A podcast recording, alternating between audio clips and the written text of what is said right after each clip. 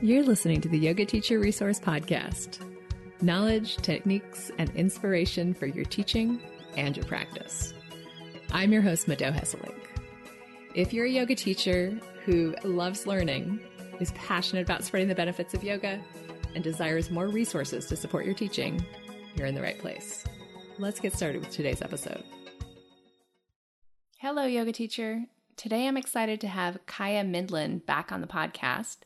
You might remember her from the episode about her unique teacher centered yoga studio business model. Kaya is an incredibly well educated and brilliant teacher who's been living the teachings of yoga for over 20 years. Today, she's going to share with us how the ancient teachings from the Bhagavad Gita apply to the modern problems of burnout and spiritual bypassing. I think we all know what burnout is, and if you're not familiar with the term spiritual bypassing, she explains it in the interview. If you like what Kaya has to say, stay tuned after the interview because I'm going to share a special offer for learning from her just for our community. One of the things that has surprised me the most about working with yoga teachers from all around the world is how many of us teeter on the edge of burning out. This is a story that I hear over and over. Maybe you've heard it too, or maybe you've even experienced parts of it yourself. You take yoga teacher training because yoga has had a huge healing impact on your life. Once you graduate, you pour your heart into teaching. Teaching yoga in an authentic way is harder than you ever imagined, and you feel like somewhat of an imposter sharing these sacred teachings. So you take more and more trainings, hoping to finally feel qualified to teach. You spend so much time planning your classes that you sometimes neglect your beloved personal practice. Most yoga studios only offer one or two classes at a time, so you end up running around from studio to studio and barely make ends meet. You probably have another job to pay the bills. At the same time as you're struggling financially, doubting your ability as a teacher and working your tail off, you feel pressure to always be positive and put on a happy face. You imagine that if people knew how much you doubted yourself, they probably wouldn't trust you enough to come to class. Part of you believes that a real yoga teacher wouldn't feel so many negative emotions. Okay, that's the story. That is the situation. That's the story we tell ourselves. But the truth is, most yoga teachers have some real emotional struggles, not just because we're human, but because this is what drives us to yoga in the first place. If you're naturally more easygoing, if you're difficult to perturb, yoga is just going to be one more pleasant activity in your life. It's not going to stand out as much. It's those of us with the bigger mental disturbances, the more challenge in managing our minds, that find the most relief in the practices of yoga. This is definitely going to vary person by person, but I'm going to go out on a limb and guess that the naturally internally peaceful yoga teacher is the exception, not the majority. And just because you practice a lot, it's going to help your mind, it's going to help you manage your mind, but you're never going to do it pers- perfectly. That would be happening at the end of your life when you die, basically. If we can start from the common understanding that we do all struggle and that we seek yoga to ease our pain, we can be a lot more honest with each other. And by being honest, when we're real about who we are and what we're struggling with, I think it relieves some of the pressure and it actually helps us to not feel so close to burnout. As a teacher, there is a balance. You don't want to complain or overshare about your struggles with your students. There's an appropriate amount to talk about it. But when you do talk about how yoga has helped you, be honest about what the before picture looked like and be real about what's still a work in progress. What is wonderful about the Bhagavad Gita as a text is that it's the most practical yogic text I know of. It's about yoga in action. How do you take the teachings of yoga and apply them to real life situations. That is what the rest of this episode is about, so let's jump into the conversation with Kaya Mindlin.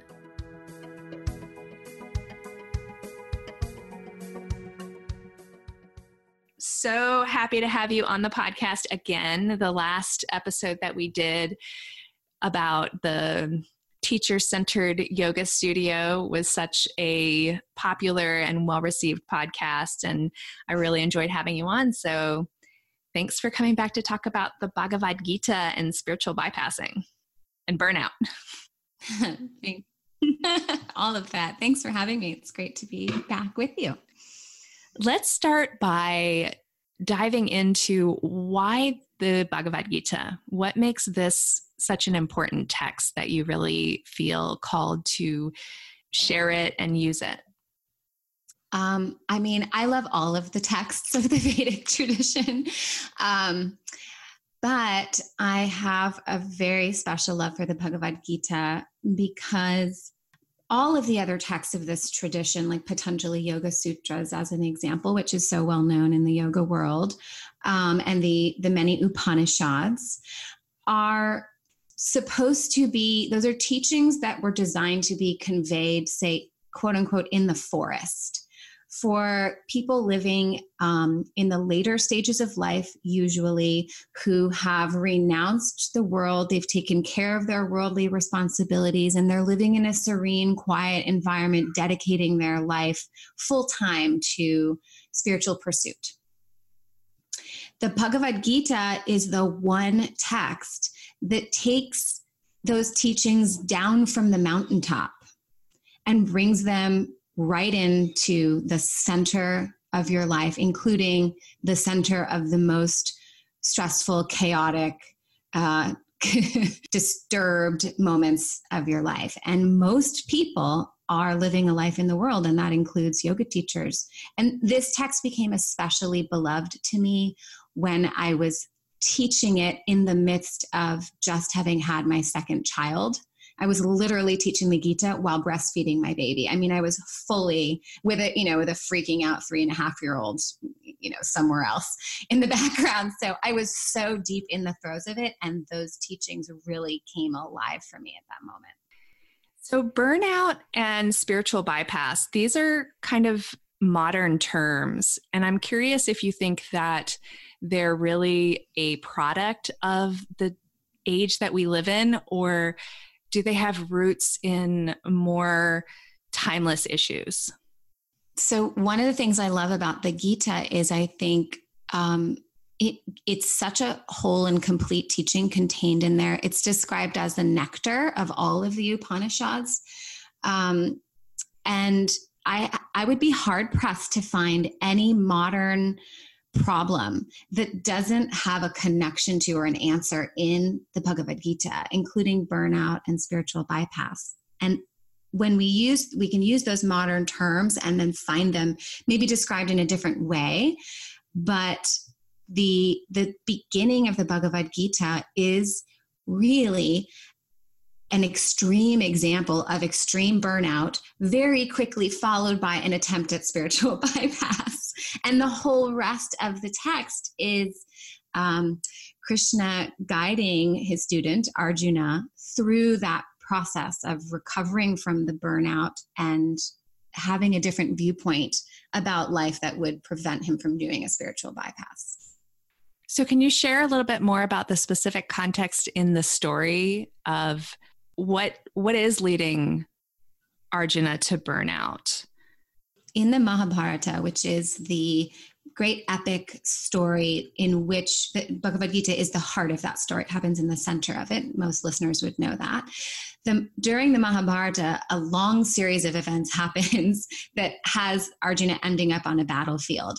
And he has been trying everything he can to avoid this battle, including being banished from his kingdom for 12 years and, and living uh, incognito for one of those years and um, negotiating again and again and again to try to prevent a war from happening. And so um, by the time he's on the battlefield, the, there's sort of the the, the straw that breaks the camel's back, which is that, as most people know, he looks upon the opposing side of the war and his own side, and he sees on both sides his friends and loved ones, his teachers, and his great grandfather, and his cousins and brothers. And he realizes that this, or it seems to him to be just there's no good result can come of this.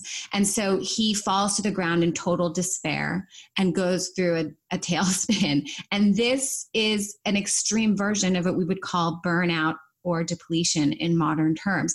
You've you've worked and you've worked and you've worked. You've pushed and you've pushed and you've pushed. You've tried and tried and tried and there's just nothing left anymore and very quickly he starts to then rationalize his way out of the circumstance in which he finds himself. And there is the spiritual bypass because what happens is when he falls to the ground in despair, Krishna first chides him to get up and and then and convinces him in numerous ways to get up and later shares with him the teaching that you are the unchanging self you are the changeless self and the knowledge of that will save you from this deep despair and this is not a new teaching to Arjuna. He's born into this culture and has heard this culture, you know, at an intellectual level many, many times. So what he does to rationalize is say, well, if I am the primordial self, changeless, regardless of what happens, and if the knowledge of that is what will save me from despair, then I should leave this circumstance, go off into the forest, and essentially meditate and contemplate until I realize the self. And that will solve my problem. And that's spiritual bypass right? I take a spiritual teaching about sort of ultimate being and i use that to avoid my feelings or my circumstance. That's what he does so that's really interesting the connection to this stress of war to burnout because I think we tend to think of burnout as this really modern affliction that you know oh in the past things were much simpler we didn't have as much stimulus. But what i'm thinking about as i listen to this is well yeah that was true for a small segment of the population but for the vast majority of humans trying to survive on our planet for the vast bulk of history life was incredibly stressful and they had to work much harder than they were even capable of working just to survive. Mm-hmm. So I really appreciate that perspective of of remembering that you know even though we do have certain forces in our lives right now that are modern and seem to be you know not helping us you know seem to be pushing us towards burnout towards unhappiness that our actual circumstances our actual empowerment is increased. I do think that maybe, of course, you know, neither of us were there once upon a time, but I do think that the problem of burnout is more compounded now and more insidious. Because, on the one hand, once upon a time in, say, ancient times, life was much less comfortable. There were real, you know, threats to to your biology on a regular basis. Um, and yet now, life for most people is relatively comfortable in so many ways. And yet, there are so many insidious ways in which we're constantly under stress and never get a chance to turn ourselves off and and have lost a value for the opposite of depletion. We've lost a value for deep nurturance. And even in yoga practice, we see a lot of the popular yoga styles today are actually have depletion built into them. You know, there's a lot of um, push and force and over athleticism, and then like a short little recovery at the end in the form of shavasana. The sort of so the balance is quite off. We don't we don't really have a lot to balance our burnout but the problem is the same the, the, the burnout thing is that we are or what causes it is that we feel dissatisfied and insecure. That's a timeless problem. That's the human condition. We all feel incomplete insecure not good enough dissatisfied. And if you doubt that, you can think about it in terms of, you know, if any listener doubts, well, I feel satisfied, I feel confident, I feel secure. Think about if you feel happy all the time.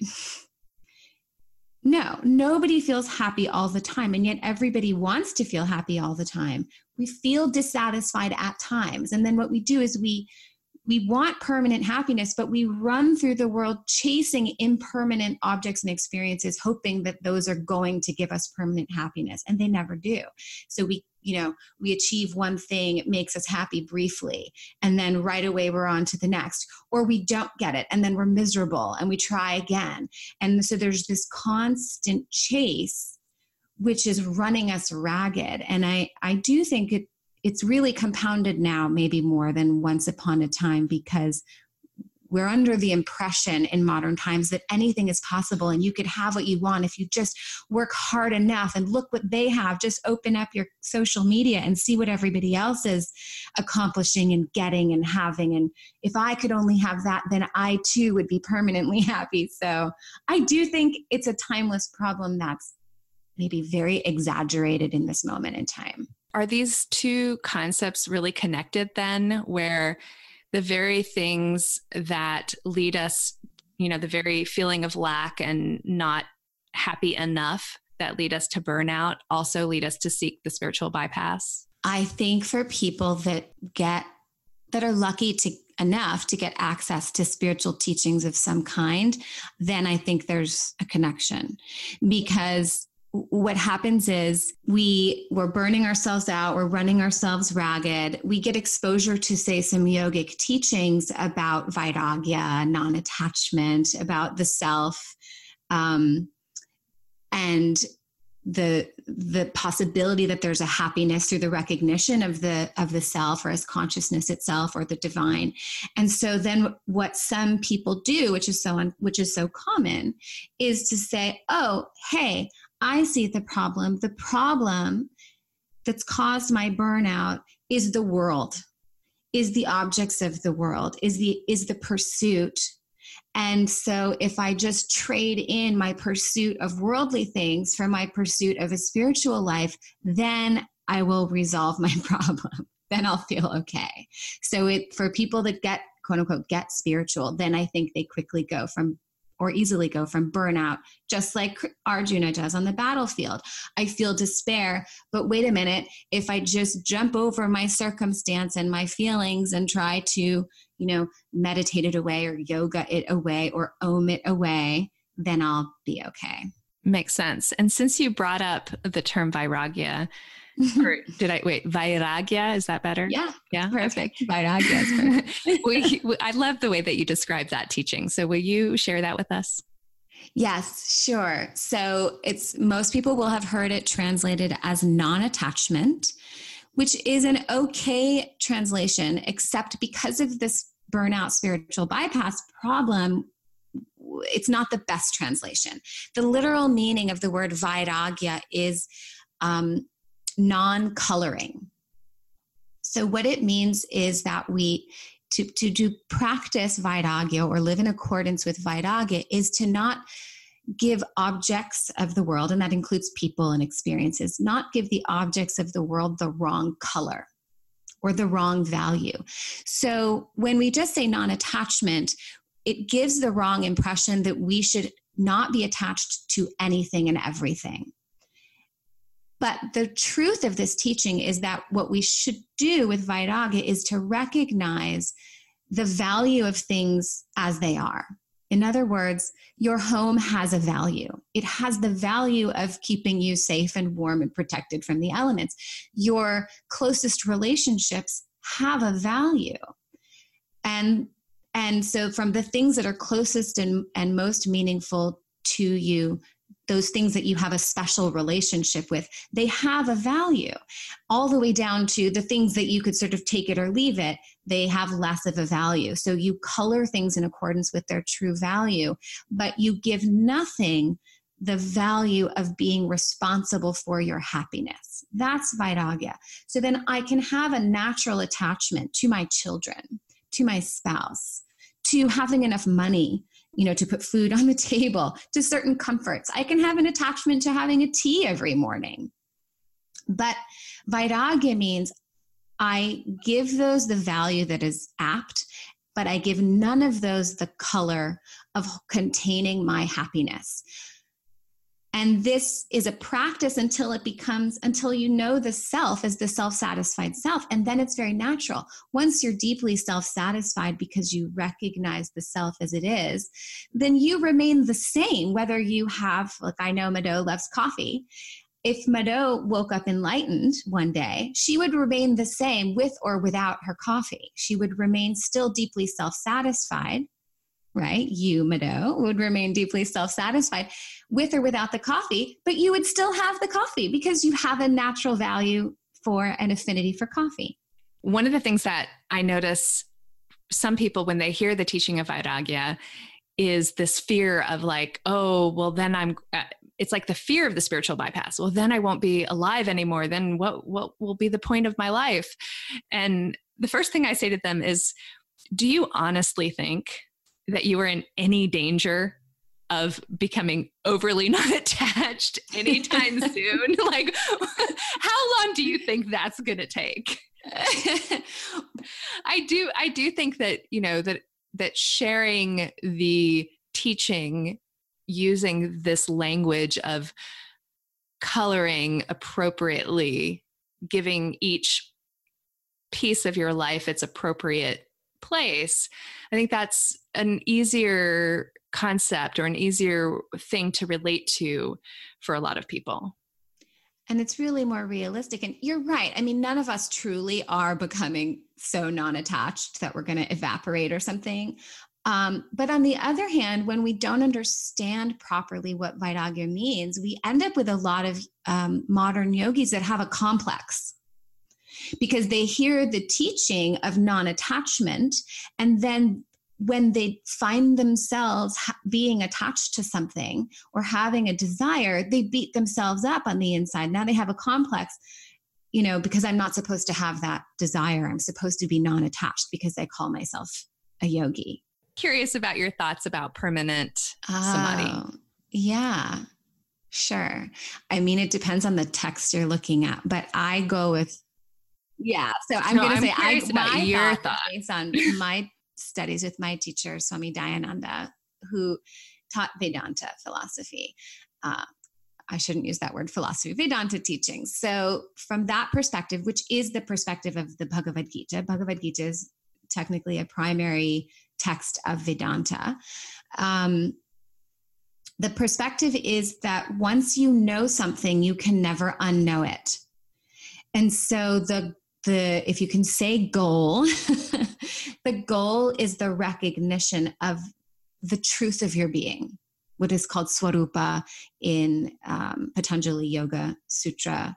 Um, it's called brahma vidya the knowledge of the self as the big as that primordial being. Once you know that you come to know that you can't unknow it in the way that if you're in a dark closet and then all of a sudden you turn the light on, you see what's in the closet, even if the light goes out again or you leave the closet, you don't ever unknow what you experienced or what you saw. And so, in that sense, and it's more than just a glimpse, though, enlightenment or self knowledge or Brahma Vidya. Once you truly know the self as it is, and what my, my teacher would call the self satisfied self, you don't unknow it. And so that remains permanent, though the body, mind, and life at the level of manifestation continue to go through all of the changes.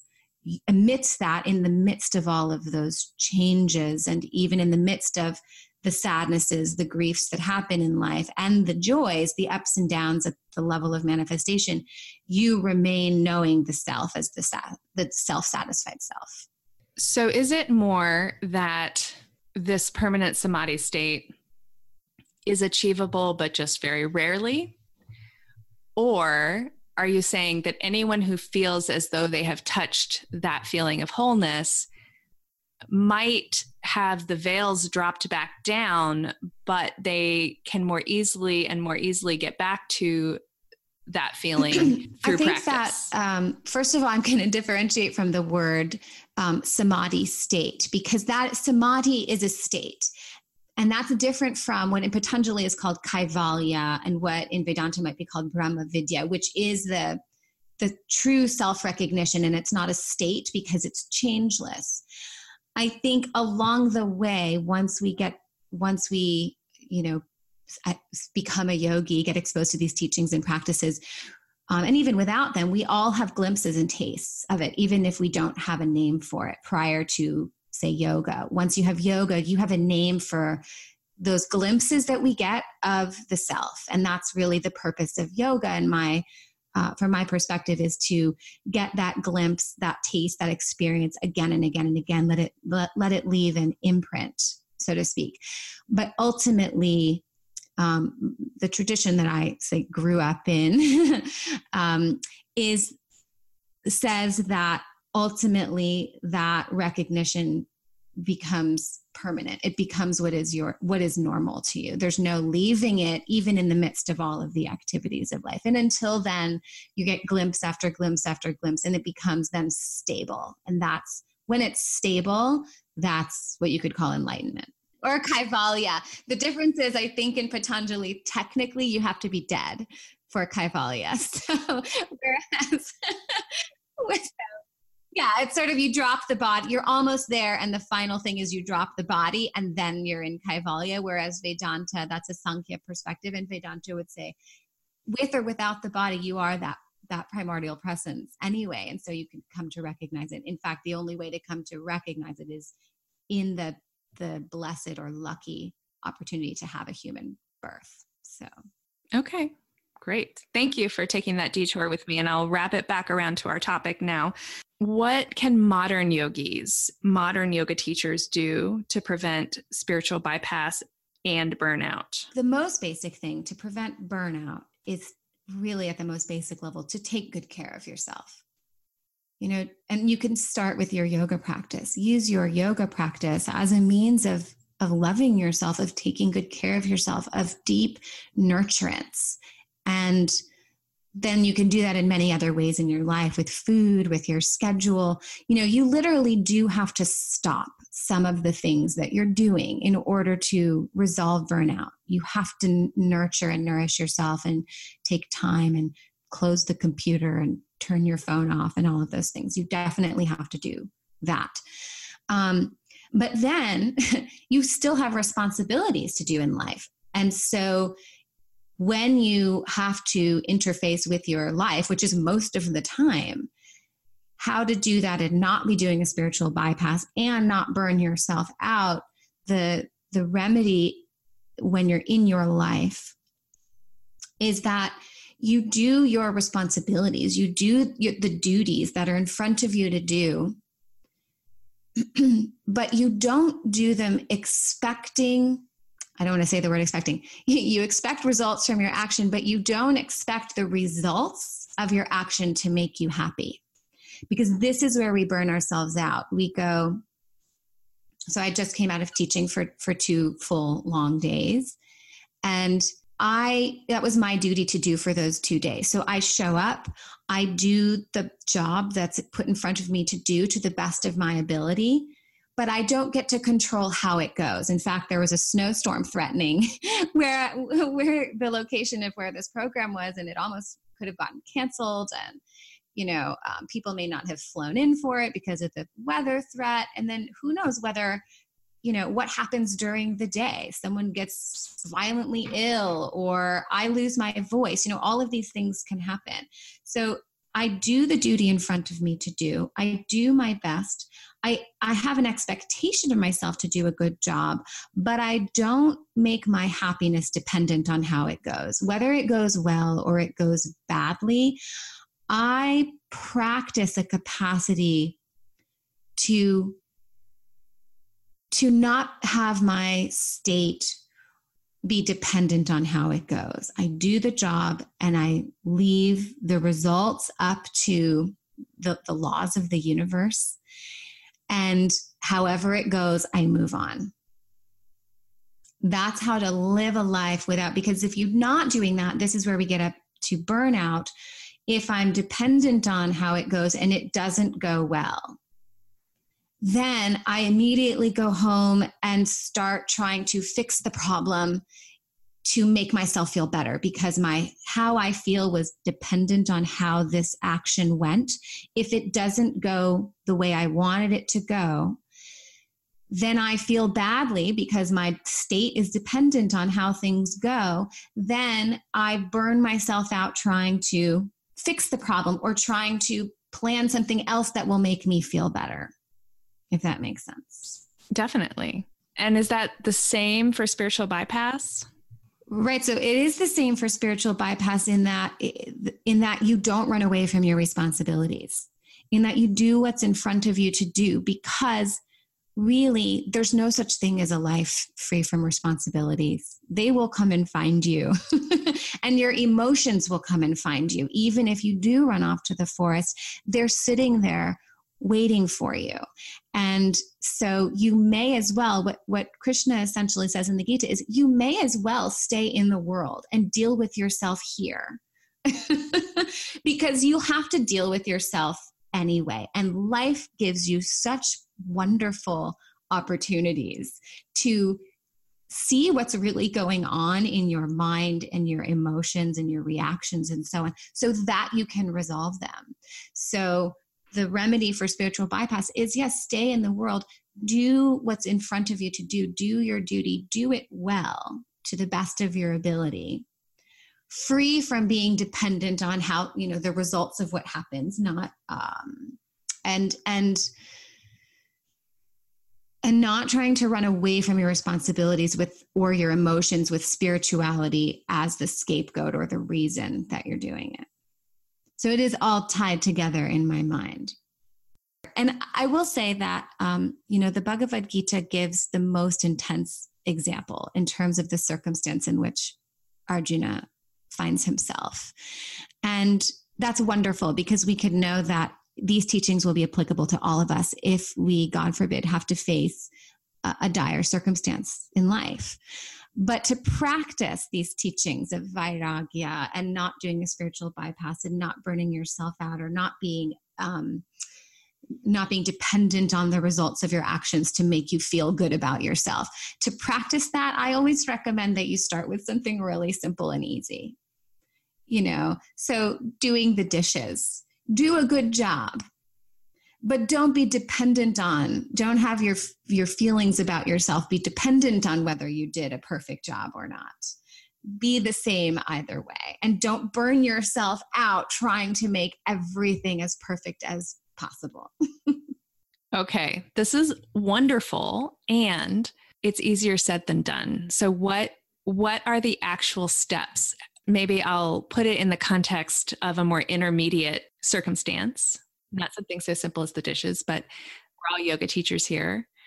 And many yoga teachers report that their state of mind, and I have experienced this, it depends on how my class went. You know, how do people look when they walk out of class? I walked in there. I think I did my absolute best in that moment that I was able to do. And then maybe it wasn't a good match, you know, for the students in the room for whatever reason how do we actually practice vairagya in that or any other circumstance? Yeah, that's a very good way to put it. That's a good example to use. So um, there's a lot there, and I will say that there is a very there is a very specific process or means to to living life in accordance with what we're talking about, and it's really the teaching of what is karma yoga.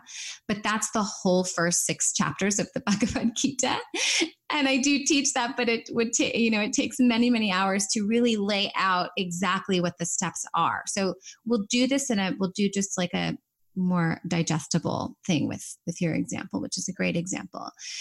One thing to do, one place to start is where a lot of yoga teachers get caught up is in wanting to be liked. I feel good when I'm liked. And I don't feel good when I think someone doesn't like me. And this dictates a lot of the teaching choices that teachers make. What I'm going to teach, how I'm going to sequence, how I even talk to the students, and so on is dictated by wanting to be liked. And that is because I th- that will make me feel good if I'm liked. So the first thing you can do is take that out of the equation altogether do not use your teaching in order to feel liked. Don't give it that color. Give it the color of being a livelihood or being, or, you know, if you're a full time yoga teacher, if you're a new yoga teacher, give it the color of in the field experience. You know, give it the right color And then make your teaching choices not based on will you like me or am I likable, but based on what is appropriate in this moment. That's teaching in accordance with Dharma, which is to do the right thing. And Dharma has nothing to do with whether I'm liked or whether this is comfortable for everybody and so on. I don't mean comfortable in terms of asana, but emotionally comfortable.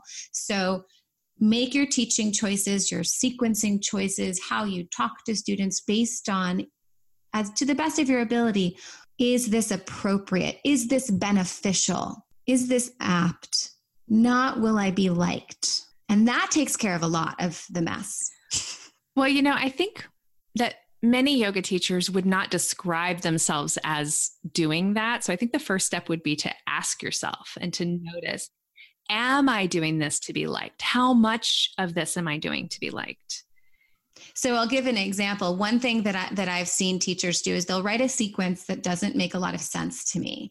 And I'll say, "Well, why are you doing these poses?" Because say you said this class was about low back pain, but you put XYZ in there it doesn't make sense to me. Can you say why you're putting those in the sequence? And they will say because I think the students will like it. And what they're not saying is if they like it, they'll like me. But you don't even have to take it as far as wanting to be liked if that's hard to really face but that is a natural you know human tendency and desire is the, the want to be liked um, but you could at least think about it in terms of not having your students likes and dislikes dictate what you teach. Like, so I'll hear teachers say, you know, I think that these students could really use something more restorative right now. I've noticed my students being stressed, and I know they'll benefit from something restorative, but I don't think they'll like it and then we tell this whole story. And then if they don't like it they won't like me and they won't come back and i won't make any money or i won't become a you know i won't become a full-time teacher or whatever. There's all this and you see how very quickly you start to burn yourself out. Then you get a spiritual teaching and then you go you quickly bypass. You go okay none of this matters. I should be non-attached. Let me just meditate until i feel okay about it or whatever people do. So don't make your teaching choices in your planning and in the room either think about according to likes and dislikes. Raga and Dvesha, those who have studied Patanjali Yoga Sutras, should be out of the equation. What this reminds me of is this confidence in the practice. Mm. That if you really are confident in what you're teaching, then you don't have to worry about whether or not any individual students like your teaching mm-hmm. because you know you're teaching something very powerful and profound and life changing. And somebody else, if not these people, somebody else will appreciate them, That's the right. teaching.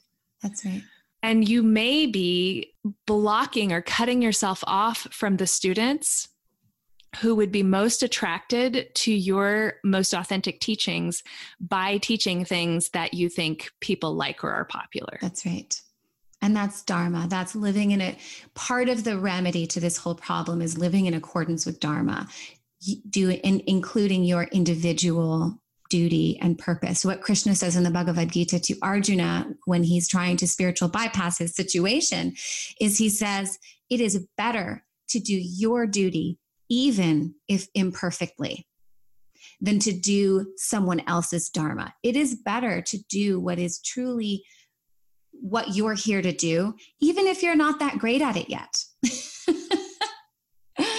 because if you do it, you will become great at it, as great as you're supposed to be at it, but you will be in alignment. And so that's true. And, and if you're not sure what that is right now, it's what's in front of you to do, or it's what that voice inside your head is saying, you know, these students will benefit from restorative yoga right now even if they don't realize what it's that it's what they like or want and if you are confidently at least leaning into the, the choices that you're making, if you're saying, um, even if you don't feel conscious yet, you actually fake it till, or I mean, confident yet, you fake it till you make it, in a sense. Even with these profound teachings, that accounts for fake it till you make it. So you say, This is uncomfortable for me, but I'm going to make the choice to do what I think is right or what I think is beneficial, what I think is healthy, even if it's a little uncomfortable. And just by virtue of making that choice confidently, people will very much resonate with what you're doing. And guess what? They will like you for it, but your state should remain the same whether they like you for it or not. But they will because because people resonate with a teacher giving them what is truly beneficial to them. And then you, you can talk about why you're doing it so that they cultivate a value for what you're doing. But I think what you're describing is not fake it till you make it. Because fake it till you make it is more like this is what I see working from other people, and I don't know what's going on inside me. So I'm just going to do that. Mm.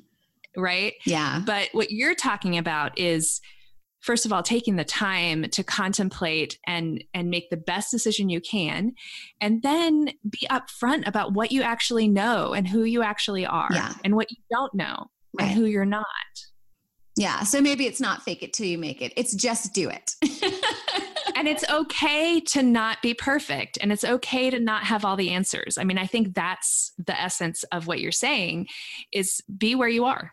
Be where you are. Do what is truly resonant for you. What is your duty to do? What you think will be beneficial to others because that's what we're in this for is to do things that are beneficial to others. We're not in this to be liked. We're not in this to do what's likable. You know, I use the analogy of, of children, of course, a lot because I it's in my face.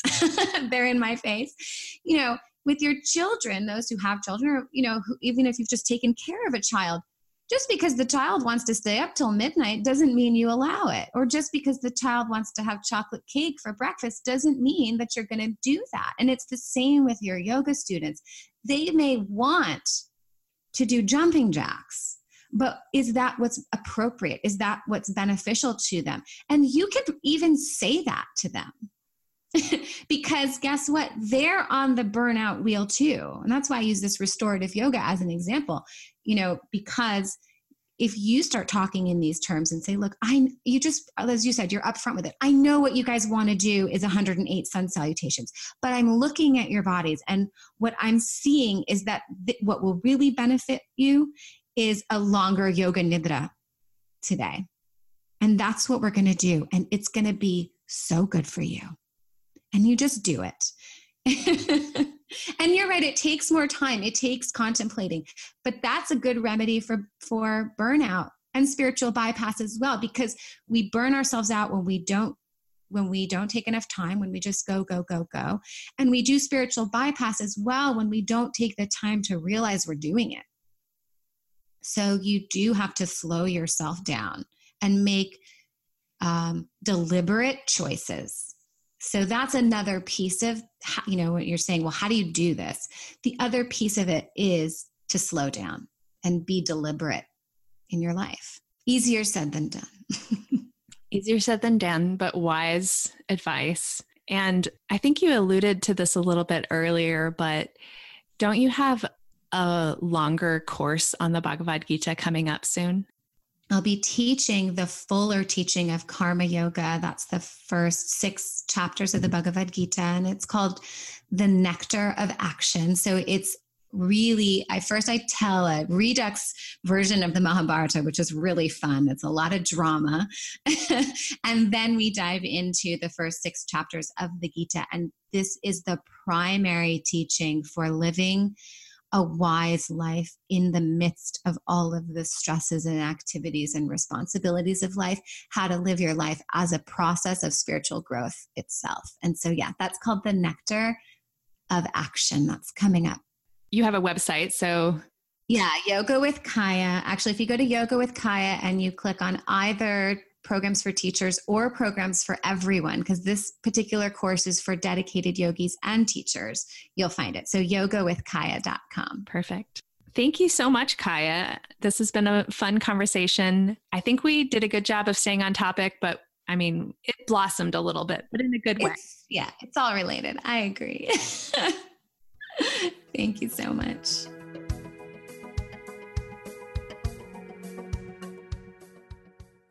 If you want to dive more deeply into the Bhagavad Gita, Kaya has offered a special discount just for listeners of this podcast.